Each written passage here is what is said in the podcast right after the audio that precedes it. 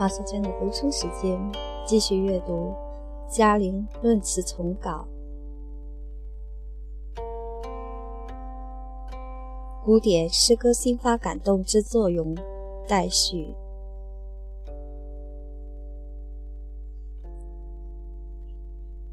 前面这一部分还有一点未读完，在此继续。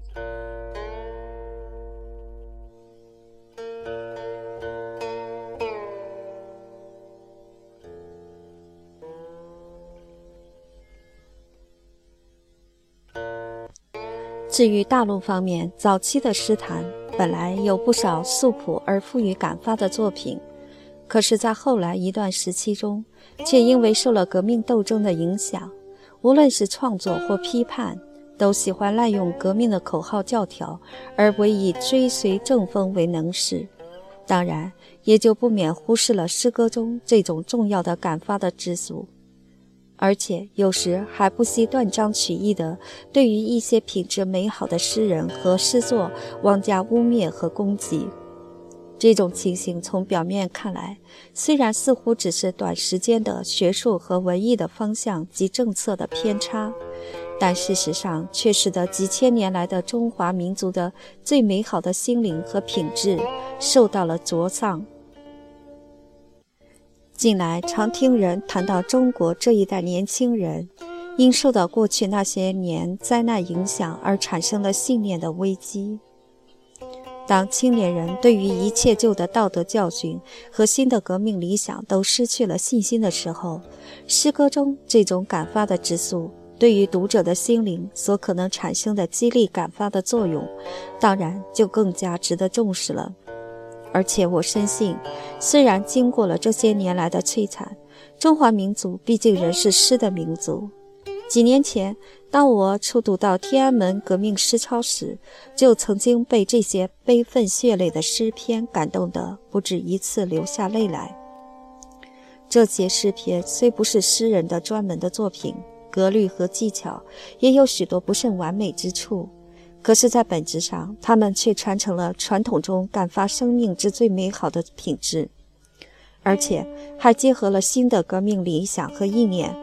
我以为这才是中华民族的光辉和希望之所在。因此，我一直以为，对于古典诗歌的讲授和欣赏，除去对于文字典故等的理性的解释说明，以及对内容和技巧的分析批评以外，如果更能对诗歌中感发之生命的美好的品质做一种感性的传达，使读者或听者能够从其中获知一种属于心灵上的激励感发，重新振奋起中华民族在几千年的历史中及诗歌而传承的一种精神力量，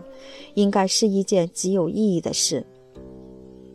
这几年，我有幸回国教书，见到。祖国青年学生们对古典诗词的欣赏和热爱，使我非常感动，觉得自己在去国多年以后，好像又重新投入了这种心灵与心灵可以互相生发感动的洪流。自己虽然愚拙肤浅，也很愿意能在中国诗歌之感发生命的洪流中，投入自己一份微薄的力量。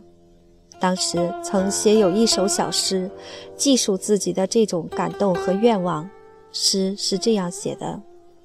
构煞多才岂待论？谁知三木又相根。书生报国成何计？难忘诗骚驱渡魂。”诗虽不佳，但我的感动和愿望则是真诚的。